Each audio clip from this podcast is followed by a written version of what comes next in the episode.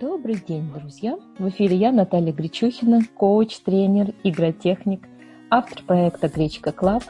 И вы слушаете мой подкаст «Гречневый завтрак». В своих эфирах я делюсь с вами опытом позитивных перемен в жизни успешных людей и беседую с теми, кто вдохновляет меня.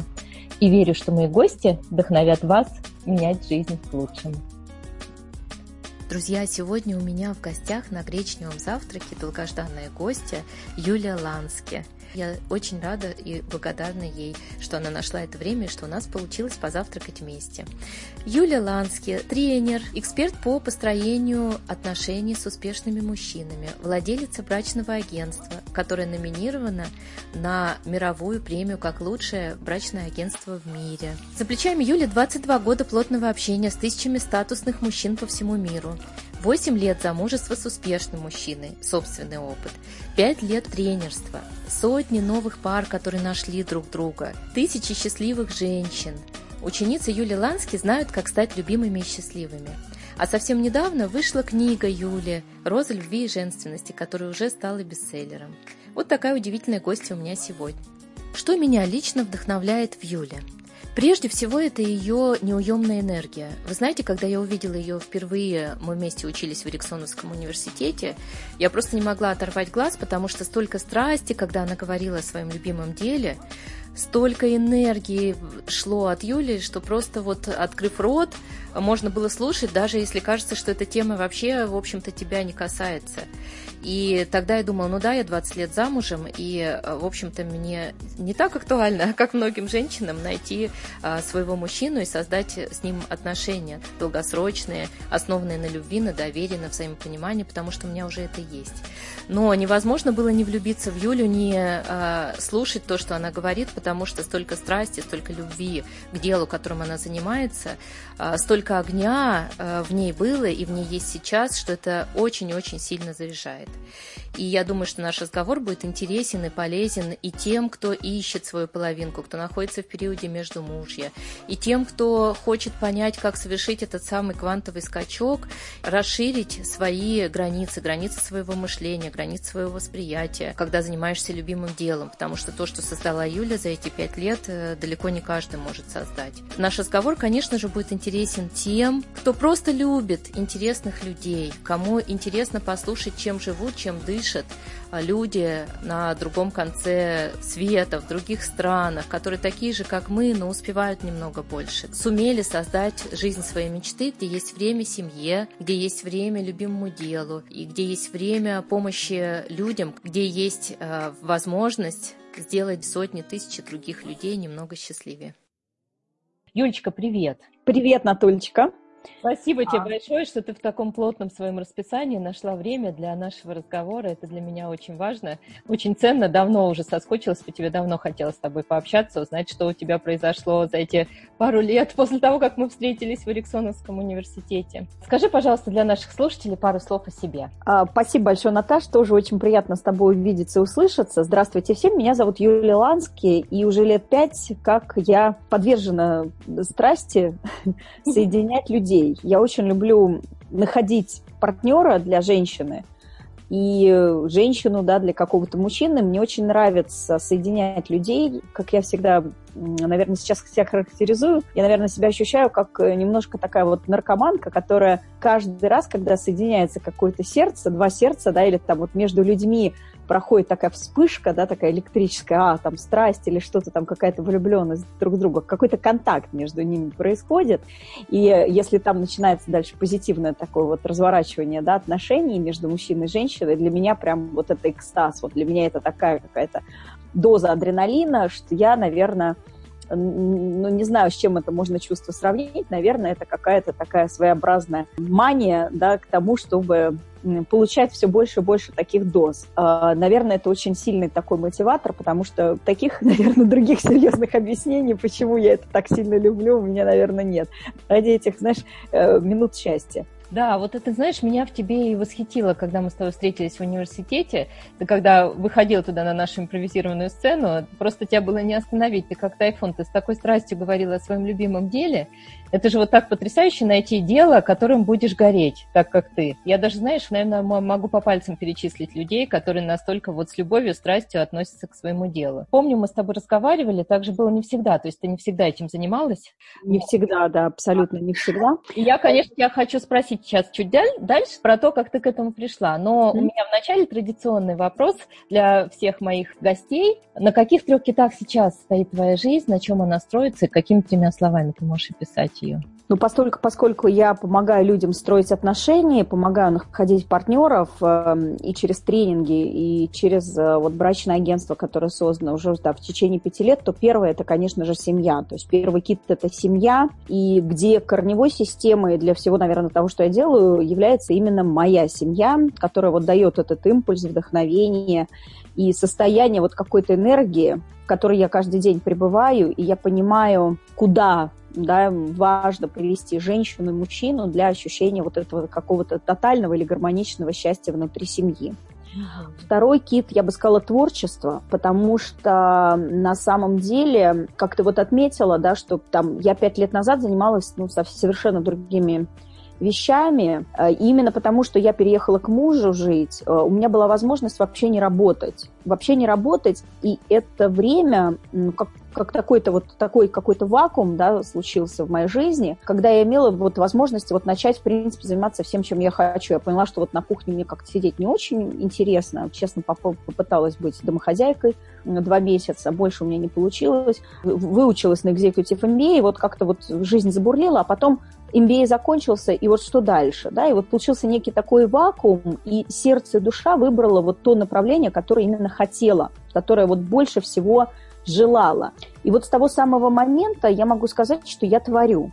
И на самом деле я этим очень счастлива, потому что то, что практикую я в отношениях между мужчиной и женщиной, ну, пожалуй, не практикует никто, потому что это творчество – Э, взятое из того вот э, объема практики. И из моей предыдущей, как бы скажем, жизни, да, до момента встречи с Питером, с моим мужем, и внутри уже семьи, потому что дело в том, что до встречи там с Питером я общалась, ну, я очень много лет управляла мужскими брендами а, премиального сегмента, я очень хорошо знаю, о чем думают, скажем, успешные мужчины, если можно как-то так вообще это вот так вот в лоб сказать, это сказать достаточно сложно, но я очень хорошо понимаю эту целевую аудиторию, и это помогает мне женщин, ну, совершенно по-иному как-то, да, привести к этим мужчинам. Поэтому я могу сказать, что это через творчество, и моя работа, она действительно похожа на такую какую-то творческую кузницу каждого дня, когда ты воплощаешь э, в жизнь идеи, да, такие вот какие-то идеи, маленькие идеи, средние, большие идеи. Семья, творчество, а третий кит? Третий кит э, – вот это страсть страсть к результату, страсть вот к этому моменту, да, вот то, ради чего все это есть, страсть к тому, когда зажигаются сердца, когда женщина выходит замуж, когда у них родятся дети. То есть у меня, э, если я получаю там известия, да, скажем, а в течение года я уже получаю много таких известий, то есть по мне начинают такими вот как слонами бегать мурашки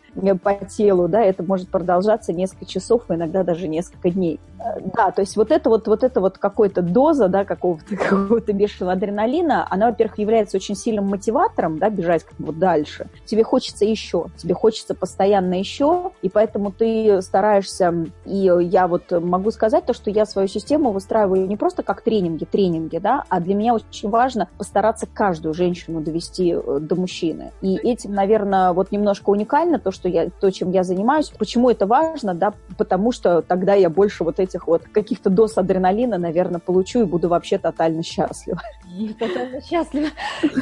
Вот давай тогда про эти три кита поговорим поподробнее. Давай да. уже так прям туда пошла, в эту сторону. А ты помнишь момент, вот самый первый, когда ты впервые это ощущение испытала, что ты вот кайф такой ловишь от своей работы, может быть, это было что-то известие о счастливых отношениях или да.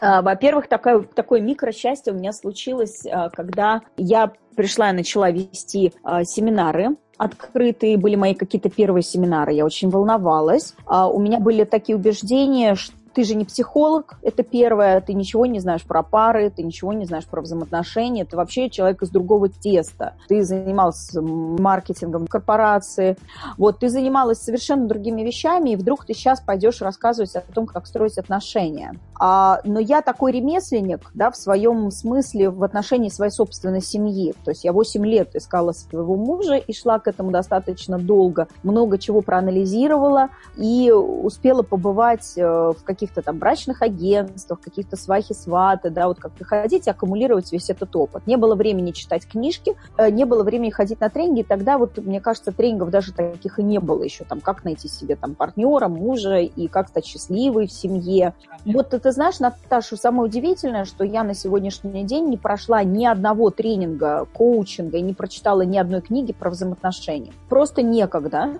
И, честно говоря, даже нету какой-то тяги. У меня, наоборот, объем огромный нереализованных идей, знаний, э, тренингов, которые я еще не успела написать, да, и книг, которые не успела написать. То есть мне не нужно черпать это откуда-то. И мне это очень нравится, потому что я называю это состоянием, наверное, работы в потоке пребывание в этом потоке. И э, поэтому у меня нет тяги смотреть где-то как-то еще, как это устроено. И я понимаю, что этим уникальная система, потому что я не иду с психологической стороны да. э, и не иду ну, с каких-то, каких-либо других сторон, которые практикуют другие тренеры и другие люди. У меня свой практический подход, который, в общем-то, дает серьезный результат для клиентов. Он уже так вот сформировался. Э, вот это вот первое счастье, да, как говорится, то есть вот, вот были вот, тем не менее, те убеждения, когда я начинала, я была одна, я сидела вот дни и ночи напролет с моим компьютером, и я объясняла ту систему, да, которая у меня сложилась в процессе поиска своего мужа, и ко мне вдруг захотели прийти люди, ко мне пришли VIP-клиенты, ко мне набралась группа достаточно быстро, то есть там 3-4 а, там, выступления мои, ко мне пришла группа на тренинг. Это было что-то такое, чего я не могла сама себе объяснить тогда, в начале. А потом получилось так, что в первую группу пришла одна единственная женщина, Татьяна, ей было 43 года, у нее э, было трое детей. То есть это мама троих детей. И я помню, как сейчас, что в первой группе у меня занималось аж 12 человек. Так получилось, что ровно через месяц занятий вот именно этой женщине написал один мужчина, У других девчонок тоже там были результаты, да, промежуточно они ходили на свидание, у них там кто-то появился, еще что-то. Но эта женщина, она была интересна тем, что она очень сильно сомневалась, идти в тренинг или нет, и у нее, она вся была тогда в кредитах, у нее вообще практически не было там финансов, и, и у нее не было времени, потому что мама с тремя детьми на двух работах. Без мужа. Э, без мужа, да, без мужа, потому что ко мне все девчонки, в общем-то, приходили за мужем, скажем.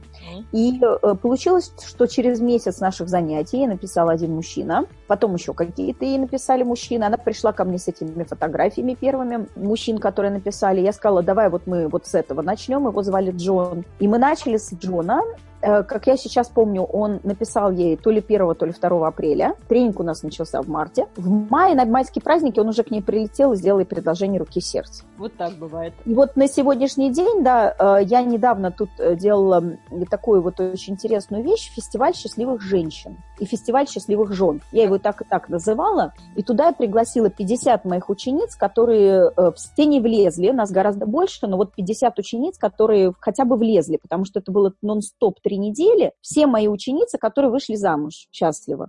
А, за русских, за, за украинцев там или как-то вот где-то, да, то есть это был прям фестиваль счастливых жен, где мои ученицы приходили и рассказывали о том, как у них сложилась жизнь, а, какие у них были убеждения, там, какие у них были страхи, какие у них были барьеры, как они это все преодолевали. И вот у меня сейчас вот жены уже, как говорится, раскиданы от Сингапура до Чили, Австралии, Канады, Америки. Это охват. Э, да, то есть, э, и, но все равно процентов 60 это наши локальные браки, Белоруссия с Белоруссией, там Украина с Украиной, ну, как говорится, кому что, каждый горш... на каждый горшочек своя крышечка, но мы об этом позже можем поговорить, а, потому что тут есть, э, в общем-то, достаточно неравная статистика, у нас очень сильно диспропорциональная статистика между мужчиной и женщиной, поэтому кому-то придется, наверное, себе искать мужа за рубежом тоже. И Татьяна как раз-таки, ну, она закрывала наш фестиваль, она была на этом фестивале, потому что она оказалась, была, оказалась первой женщиной, которая получила получила предложение руки и сердца и вышла замуж. Здорово. А, замуж, может быть, там ее опередила немножко другая, которая за русского вышла, потому что быстрее документы собрать. Но вот получила предложение руки и сердца, и для меня это, знаешь, какой-то был такой знак свыше. Ну, ты представляешь, что вот ты берешь группу, да, и, ну, женщину 43 года, с тремя детьми, и ты понимаешь, ну, вот как бы как, да, вот как бы кто, то есть это далеко не каждый, да, мужчина на это решится, и э, вдруг потом получается ровно через год, в следующем апреле, это был 2014 год, я, мой муж и мой сын, мы уже летели в Лондон, летели на свадьбу. То есть я была на свадьбе, причем у них три было свадьбы на, Барбадос, на Барбейдос, да, вот у, у них был в Англии, а значит, в Лондоне, куда мы прилетели, и третья э, свадьба у них была русская в Перми потому что она пермячка, да, там с самоварами, там с пряниками, с нашими, да, всеми вот этими традициями, вот. Но мы полетели на английскую свадьбу, просто нам так легче было по билетам и по визам. И я, то есть я своими даже глазами, то есть я знаю Татьяну, видела всех ее трех дочек, да, на этой свадьбе. Это было, вот, знаешь, вот тот момент, наверное, который на самом деле зажег все, зажег все, вот, потому что кейс такой, в общем-то, знаешь, и для меня это был знак. Вторая история, которая случилась, мы получили предложение руки и сердца, женщине 53 года было, была, она учительница из Днепропетровска, она была вот просто учительница, она красивая, очень интересная, мудрая женщина.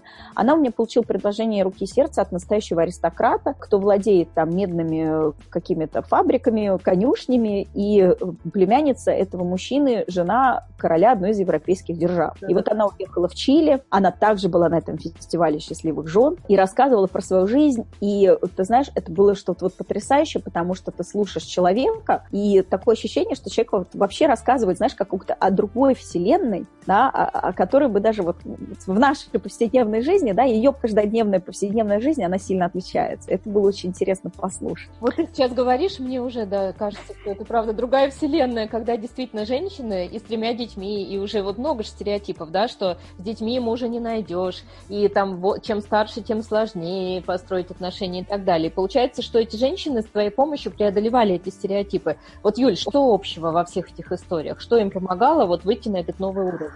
Ты знаешь, Вера, да, вот обязательно вера в себя, вера в свой результат и, конечно же, мечта. Да, вот мечта э, желаемая, вот это истинное желаемое, которое женщина уже как бы сформировала для себя и к нему идет. И верит то, что идет. Мы, я помню себя, у меня тоже очень много раз опускались руки, когда я искала своего Питера. Скажи свою историю, вот с которой все mm. Это как раз про первый кита, про семью, да? Да, если говорить о моей семье, э, я скажу, наверное, вкратце, потому что, наверное, очень долго и много можно рассказать, ну, э, какие-то такие вот вехи. Я 8 лет искала мужа, то есть я рассталась, вышла из отношений, мне был 21 год, я как раз была на шестом курсе Бауманки, еще подумала, ну вот, ты закончила всю Бауманку практически, все мы на дипломе, уже мужчин тут вот нет, а ты вот как раз рассталась с молодым человеком, которым встречалась 4 года, и всю эту банку с ним встречалась. А, и потом я почему-то думала, что, наверное, быстро очень встречу молодого человека, и меня, в общем-то, это засосало на 8 лет. А, я не могла любиться какие-то периоды. В какие-то периоды я делала большие ошибки, да, в построении отношений. Кто-то да, нравился мне, кому-то не нравилась я.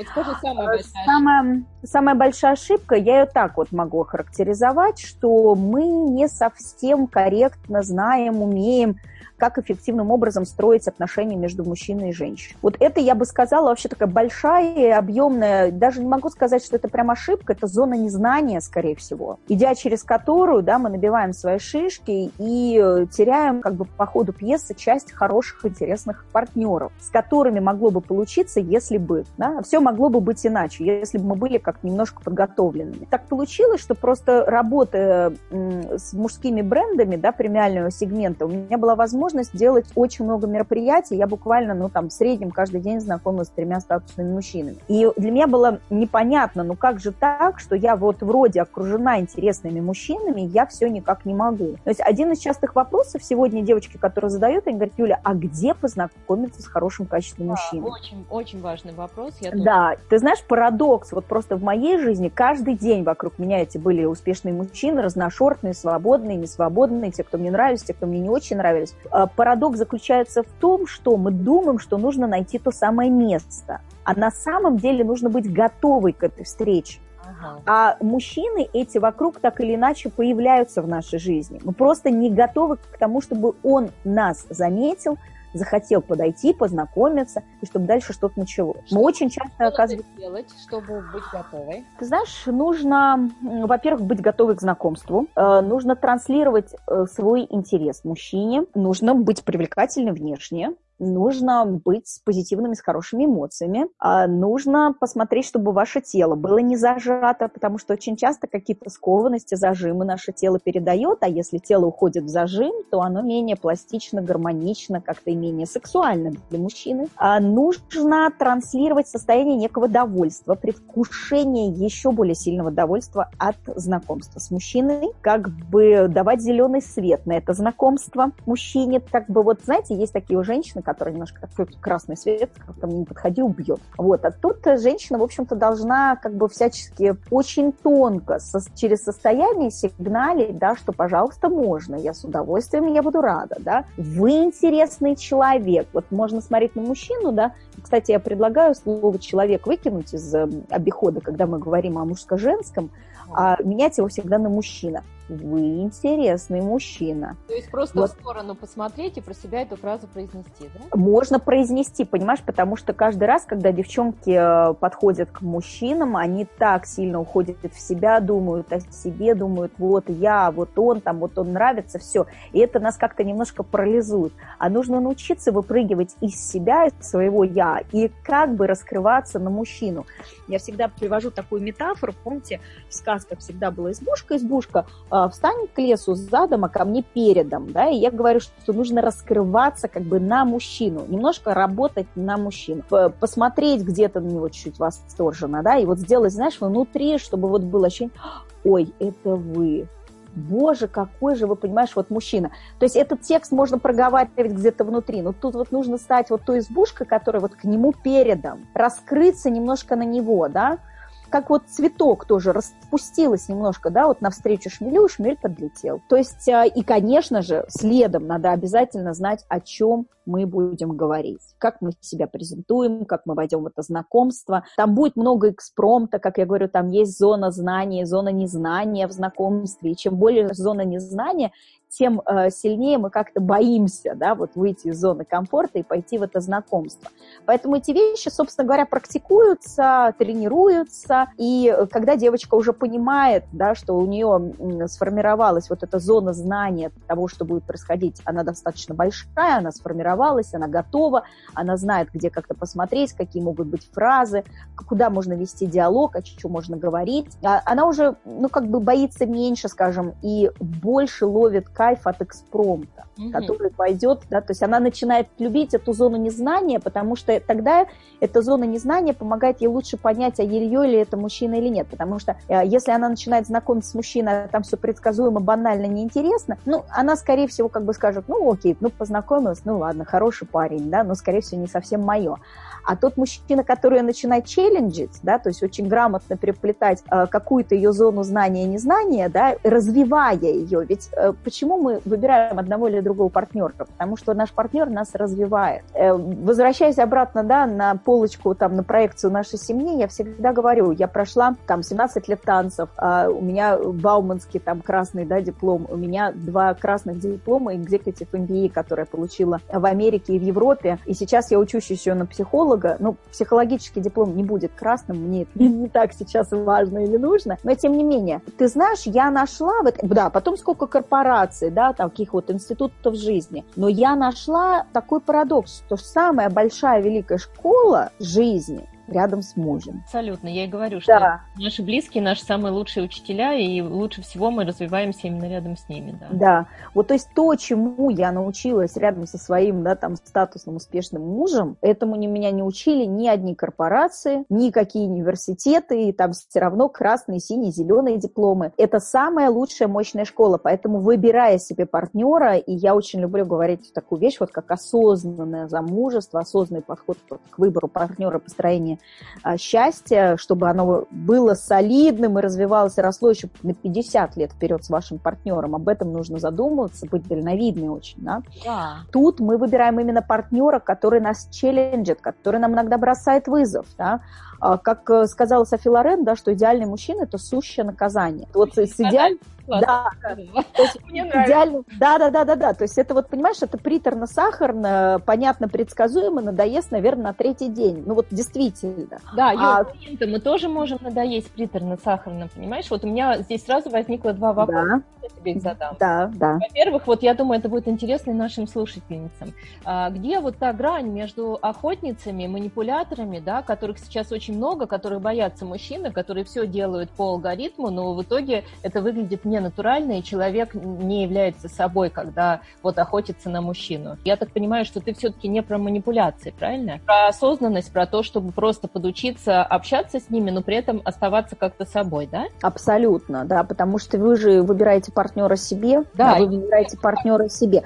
Но тут есть первый миф, это то, что я буду такая, какая я есть, и поэтому пусть они меня полюбят. Э, это противоречит всем законам жизни, вот такая установка, потому что мы все развиваемся, и ты, вот если вы обернетесь назад, да, женщина в 25 лет не то же самое, что женщина в 20. Абсолютно. И потом критерии выбора партнера тоже очень в этом возрасте достаточно сильно меняются, в 30 они поменяются, да, поэтому тут тоже вопрос торопиться, не торопиться. Но вот эта установка, такая, как есть, пусть меня полюбят, она не работает. Знаешь, я создала такую свою систему, она из четырех ступенечек э, состоит. Первая ступень – это я и мои родители, то есть я под куполом золотым, как знаешь, как в церкви, как в храме, под куполом своих родителей. То, как они меня любят, пестуют, да, и вот эти взаимоотношения. Вторая ступень – это ступень я и социум. То, как я научаюсь выстраивать взаимоотношения, коммуникацию, да, вот обмен там энергией в социуме. И этому мы учимся там, я не знаю, с трехлетнего возраста, как выстраивать эти коммуникации, да, как втираться вообще, входить вот в социум, да. И социум, он очень интересен, там много разных ячеек, и если вам не подошла эта компания, вы берете, меняете другую компанию, уходите. Но социум, менять, да, да, окружение, то есть социум тебя научает всю жизнь, он тебя научает, и ты не уходишь из социума, мы в социуме остаемся всегда, то есть это такая, такая достаточно вечная ступень. А первая ступень родительская, она мощная корневая, она закладывает систему ценностей.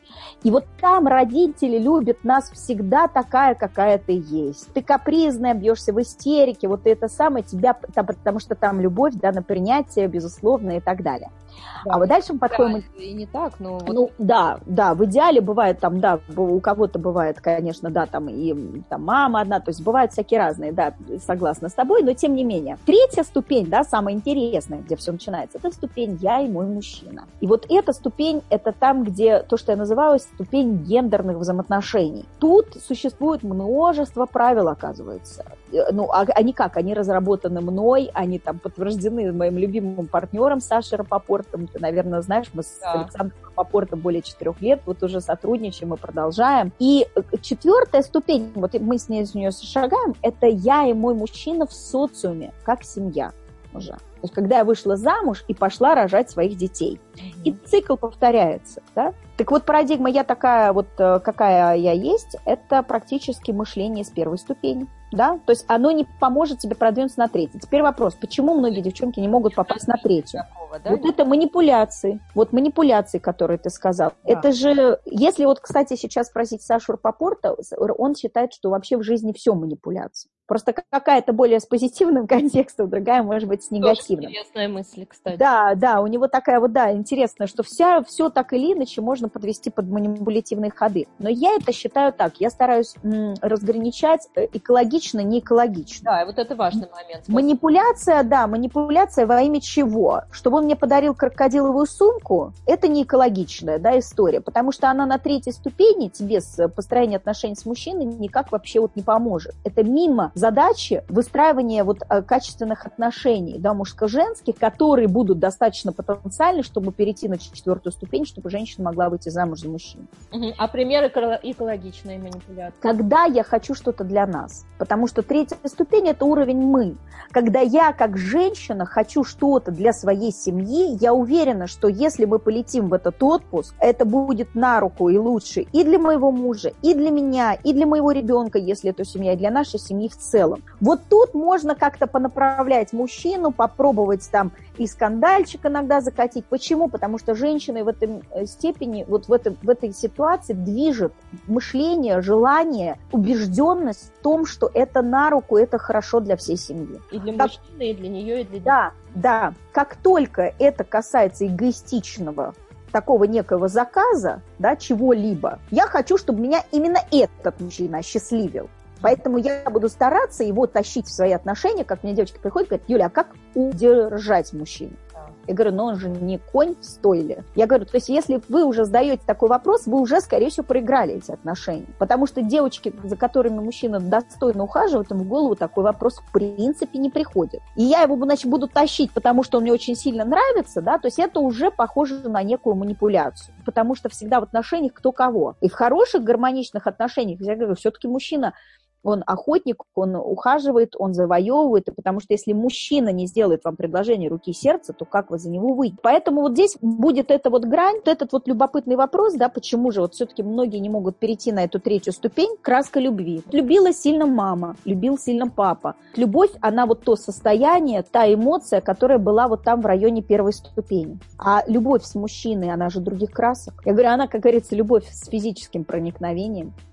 Не может быть. То есть некоторые женщины ищут другую, а, а, они ищут какую-то любовь, да, которая существует вот в районе первой ступени.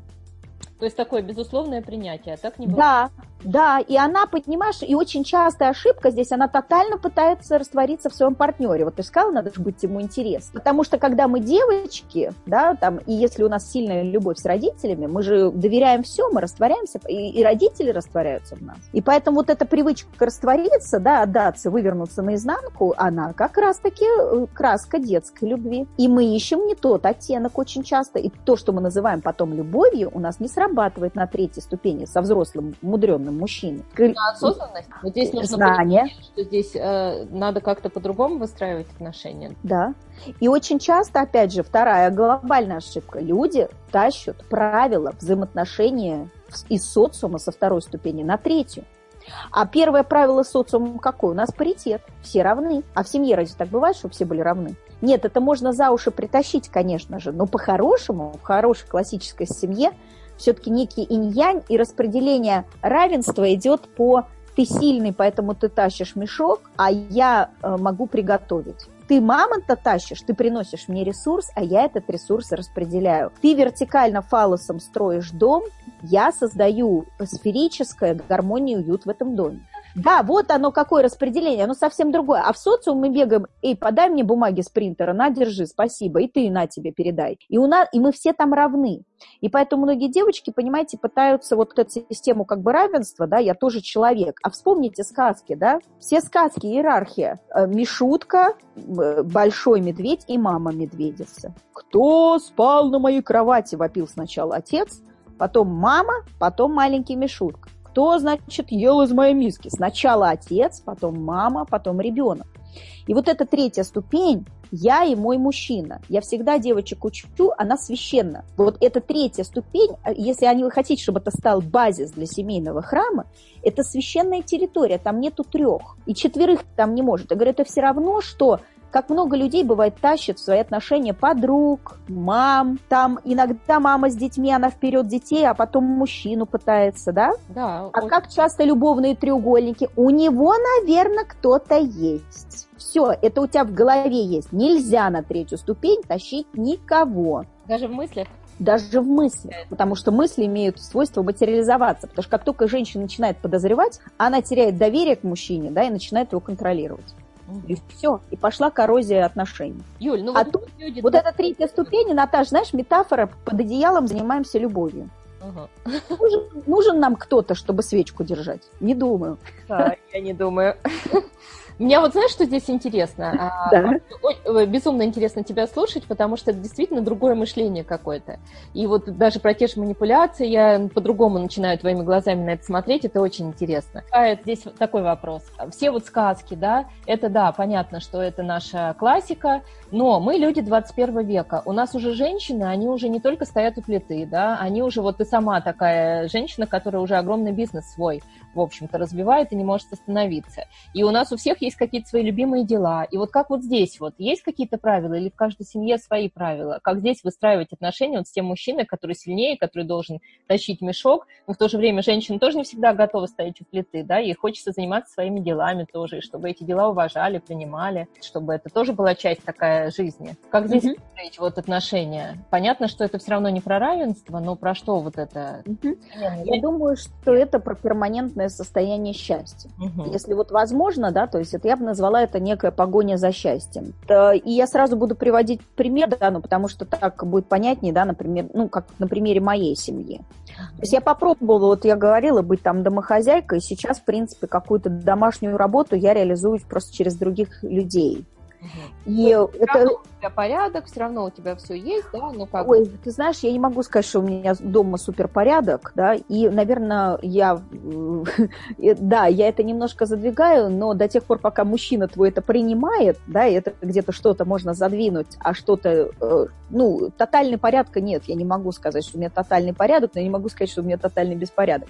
Приходят люди, помогают поддерживать порядок хотя бы в том виде, в котором есть, да, но мы, во-первых, часто путешествуем, странствующая еще семья, поэтому вот мы вчера приехали, у нас чемодан еще стоит не разложен.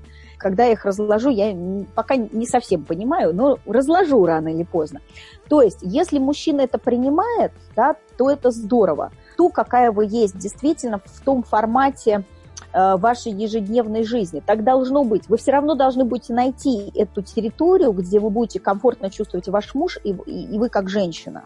И я для себя нашла эту территорию, она не сразу была действительно понятна, и во многом вот эту мою территорию действия, да, э, там, проявления внутри семьи сформировала действительно мое любимое дело. Потому что так получается, что любимое дело наполняет меня очень сильно счастьем. Э, когда-то тут вот у нас есть очень такой мудрый сосед, он был дипломатом, дипломатом э, австрийским, работал в Японии, работал у нас в России. И он сказал как-то Питеру, главное, чтобы женщина всегда была счастлива в семье. Тогда, Тогда будет счастлив и мужчина. Счастлив и мужчина, да. И вот тут так получается, да, что там я, например, по ночам сижу, пишу книгу, Петя видит, что он встает рано утром, а я сижу в книге, он понимает, что ну, там меня лишний раз не побеспокоит, где-то сам э, Сашу завезет тогда в этот день в школу, да, то есть есть некая уже такая толерантность, принятие друг друга, гибкость такая, да, вот как бы, ну, такая вот некая совместная, да, работа друг с другом и во имя там друг друга, и во имя семьи.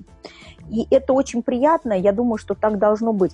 Мы вообще необычная семья, мы 8 лет живем под одной крышей у нас немножко другая, то есть у меня муж все время сам на себя работает, и поэтому он, и он, э, то есть муж работает сам на себя, он выбирает там не ездить в офис, он чаще из дома. То есть вы оба да. работаете дома, да? Мы оба из дома, то есть то есть это достаточно испытание. Я всегда вот говорю, что все... Но благодаря этому я очень верю в своего человека на своем личном опыте я верю, что в этой жизни возможно встретить своего человека, и я помогаю именно встретить своего человека. Потому что я понимаю, какая краска э, энергетики, отношений, да, вот состояний, наверное, должна быть, пройдя через этот собственный опыт. И тут вот я должна сказать, да, что важно это все-таки состояние счастья, а что будет источником счастья, это вам просто нужно найти. То есть Но у каждого вот, свой, да, этот источник? Если да, да, да. Спрашивала, если это любимое дело, которым женщина горит, то это просто один из источников, который ее наполняет, и она делится со своим мужчиной, со своей семьей, да? Да, да, абсолютно. Эти источники могут быть разные, да? Разные, абсолютно. Но я всегда хочу, опять же, напомнить, что счастье в деятельности. Скорее всего, это какая-то деятельность, да, но вопрос, то есть какая, да, потому что ежедневно что-то творя, создавая, ведь мы, женщины, обожаем процесс. Нам нужен процесс. Нам нужен классный, красивый, интересный, мощный какой-то процесс, который вот будет там нас наполнять. Если женщина, живя так рядом с мужчиной, может раскрываться, меняться, расти, она всегда будет интересна мужчине. Юль, давай теперь про творчество. Давай. Нашего третьего кита. Э, здесь у меня два вопроса. И первый из них это, э, вот прям расскажи, как тебя находят женщины, для тех, кто, может быть, нас будет слушать, и кто сейчас в поиске, да, своего угу. своей половинки. И как ты с ними работаешь, как это вообще происходит, вот этот вот как раз сам процесс? Окей, начну тогда, наверное, даже с миссией, потому что я не могла объяснить вообще, что такое случилось в моей жизни, почему вдруг я променяла там какой-то свой топ-менеджмент корпорации. Понимаешь, то есть это случилось реально в моей жизни. Надо мной тогда много какие-то друзья смеялись, некоторые в, на Фейсбуке, они говорят, я не, я не, я не поверил бы этому. Да, вот, что, вот. Я не могла понять, но на самом деле я поняла и осознала. То есть дело в том, что я благодаря своему качественному замужеству, да, найдя все-таки... А с мужем я своим познакомилась в онлайн, Как я, да, вот не договорила, что я искала 8 лет и попробовала очень много всего, в итоге сама накуролесила всяких алгоритмов и вышла в итоге замуж за Питера. Ну, то есть нашла его, у меня было очень большое количество претендентов, я даже, ну, наверное, 90% их даже и не смотрела, и не рассматривала, не встречалась. Ну, правда, очень много было. То есть это говорит о том, что когда женщина начинает заниматься своей личной жизнью, вот многие говорят, мужчин нет, а, или все не те просто ничего не сделали для того, чтобы появились те, которые вам нужны. То есть это а тот проект, который требует времени, требует... Конечно, конечно. Мы всю жизнь э, куда-то себя инвестируем, свои ресурсы, время, энергию, какие-то свои финансы. И туда, куда мы инвестируем энергию, там мы получаем результат. И просто на сегодняшний день социум и парадигма социума живет так, что мы инвестируем это время – в основном в работу, в профессию, в детей, в дом. А все как-то мы убеждены еще со сказочных времен, что, в общем-то, мужчина сам тебя найдет. Прям пару слов про статистику давай, скажу. Дело давай. что а, в 1950 году, после войны, у нас на 100 женщин приходилось 75 мужчин. В 2016 у нас на 100 женщин приходится 86 мужчин. Я тебе потом могу скинуть источники, да, но я вот прям на э, западной конференции презентовала эти данные, то есть они все вот официальные. Причем, смотри, на 100 женщин, то есть это даже, Наташ, помнишь, это стоят девчонки в сторонке, ты, ты, ты платочек те ребят, да, потому что на 9 девчонок по статистике 9 ребят. Так не 9, их меньше. Оказывается, 86%, э, но если мы сейчас начнем еще задумываться о качественных параметрах, а кто э, не сексуальное меньшинство, а кто, ну, там, допустим, алкоголь, там, или там какие-то, не дай бог, наркотики, да, то есть мы опять, наверное, спустимся на уровень, типа, после войны. Ну, примерно, да, на 100 женщин, там, да, если просто по каким-то качественным, да, параметрам смотреть. То есть это говорит о том, что, в принципе, на всех женщин в России, в русскоговорящем пространстве, на всех женщин мужчин не хватит. Угу. Поэтому, что... на самом деле, немножко искать на Западе. В том числе, вот кому-то, как я, придется на Западе смотреть. Просто кто-то более готов, кто-то менее готов к этому. Есть страны, где тотальное ну, очень сильно превышает количество мужчин. Да, например? Да, но это страны вот Middle East, Катар, Оман, Дубай. Э, ну, понимаете, не все, конечно, захотят туда смотреть, но там вообще практически на 200 мужчин 100 женщин. Там очень много мужчин, очень много мужчин. Вот туда, чем ближе к экватору, вот этот поезд, да, по экватору идет, у меня прям есть карта такая цветовая, цветная. И я могу сказать, страны СНГ, у нас уникальная история, у нас вообще уникальная э, картина во всем мире. И да, это еще э, послевоенная картина. У нас женщин больше всего, чем в каких-либо других странах. В топ-10 странах, где женщин больше всего, входят 7 стран из СНГ. Поэтому у нас на всех девчонок не хватает, э, вернее, на всех девчонок не хватит мужчин. Поэтому здесь нельзя сидеть сложа руки и думать, что вас мужчина ваш найдет. Особенно если вы уже перевалили за 25, то надо себе помогать. И вообще не то, чтобы помогать, а просто качественно к этому идти и простраивать. То есть это совершенно реальная официальная статистика. Есть еще такая небольшая, не очень приятная краска. У нас огромное количество разводов. У нас да, очень да. много разводов. Очень Я много. Я знаю, что ты как раз против разводов, что ты за осознанное да. которое будет да да, и дети будут расти в полноценных семьях. Да, да. Вот э, миссия, да, то есть я себе объяснила, почему я пошла вдруг сюда. Я поняла, что на примере своей семьи я какой-то оказалась такой энергетики, которая создалась, ну, наверное, случайно, не случайно, да, Наташа, потому что что-то, может быть, я где-то осознавала, а что-то не осознала, что-то интуитивно. Но 8 лет выбирать мужа, зато потом всю жизнь радоваться, чем, понимаешь, бегом-бегом выскочить куда-то замуж, и потом всю жизнь, ну, дай бог, чтобы не мучиться. Да. Дай бог, чтобы не, не приходилось, потому что каждая женщина, выходя замуж, она миленькая, она никогда в жизни не хотела бы думать о разводе. Но у нас разводов очень много. То есть поэтому осознанность, осознанность, еще раз осознанность. И установка себе такая, чтобы 50 лет, 70 лет вперед была счастливой со своим мужчиной, себя сделала счастливой, его сделала счастливой, ваших детей сделала Установка помогает, да? Ну, ты знаешь, я вот э, не знаю, у меня нет тут протестированного, чтобы она помогала на 70 лет вперед, но, по крайней мере, попробовать это как-то себе где-то куда-то записать, пытаться это чувствовать, пытаться почувствовать, а будет ли у меня также там лет 10 вперед, мы сможем с ним дальше вот туда, в будущее идти. Очень многие девчонки хотят э, построить твои отношения, они сидят в прошлом. Очень многие сидят в прошлом, в опыте прошлого, в каких-то страхах. в отношениях, а вообще, в общем-то. Очень... Да, вообще, вообще, да, вообще. А вот с точки зрения личностных отношений, вот эта парадигма четырех ступеней, вот это в девочке вообще сидит прекрасно. Да. Можно ответственность ни за что не брать. Но там свои краски, понимаешь? И вот все говорят, надо, чтобы мужчина взял ответственность за меня. Никто не берет за тебя, никто не будет вот, брать вот ответственность. Тоже у меня вопрос. А где да. судьба, а где эта самая ответственность? Вот мы же в коучинге, мы передаем ответственность чемпиону, да? И я тоже mm всегда говорю, что из состояния жертвы не будет перемен. А перемены будут, когда ты возьмешь ответственность на себя за свою жизнь счастливую. Но а, всегда остается вопрос, а где же судьба? Вот говорят, я встретила его там, не знаю, в трамвае, это судьба, да? mm Вот. До этого я там везде искала, искала, и вот я встретила, и вот моя судьба. Я сама своего мужа встретила на дороге, если это все, знаешь, историю вспомнить, то действительно там очень много таких стечений обстоятельств. Где а, судьба, а где ответственность, которую мы берем на себя и насколько вот это вот влияет? Потому что если проанализировать мою ситуацию, то у меня как раз а, муж оказался там, где он не должен был оказаться, я тоже.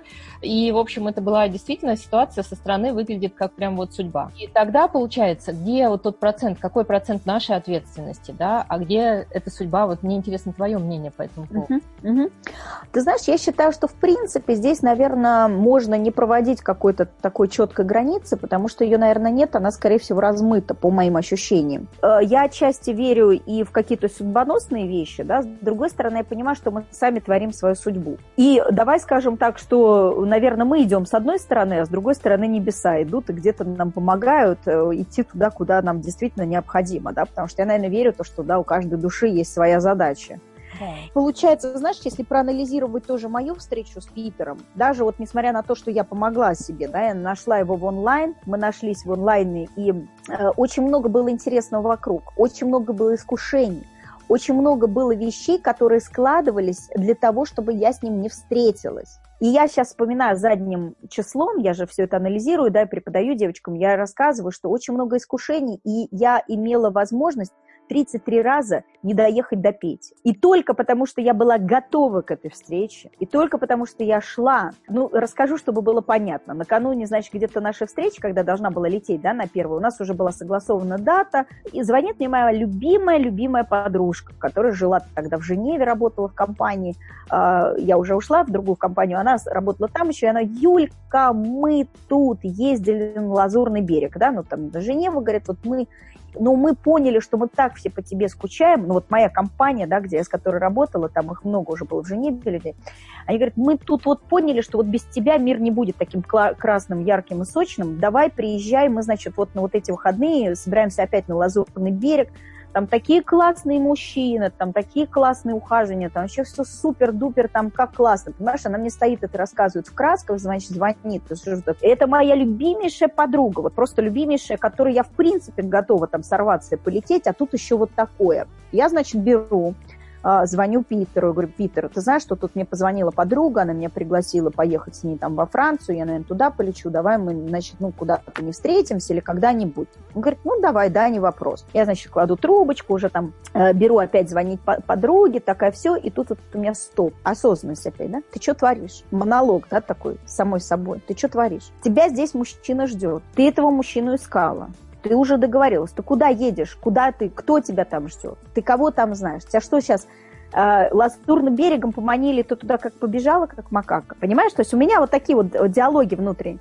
Я сижу с этой трубкой, да, понимаешь, и э, я же собиралась звонить, ну как, это же моя любимая подруга, у меня вообще тут никакой, у нас всегда с ней только было да-да-да-да-да. То есть, понимаешь, то есть у меня в голове это не укладывается. Но вот эти мысли, так, что тебе надо? Тебе, тебе что надо? Тебе нужны тусовки, тебе нужно что? Вот тебе нужно ярких эмоций, впечатлений, или тебе надо вот это, ты понимаешь? И я это понимаю. Я беру трубку, говорю, звоню подруге, говорю, нет, ты знаешь, я не полечу, у меня не получится. А, она мне там еще попробовала пугать, я, но я звоню Питеру, я говорю, извини, я отнесла подругу, я лечу к тебе.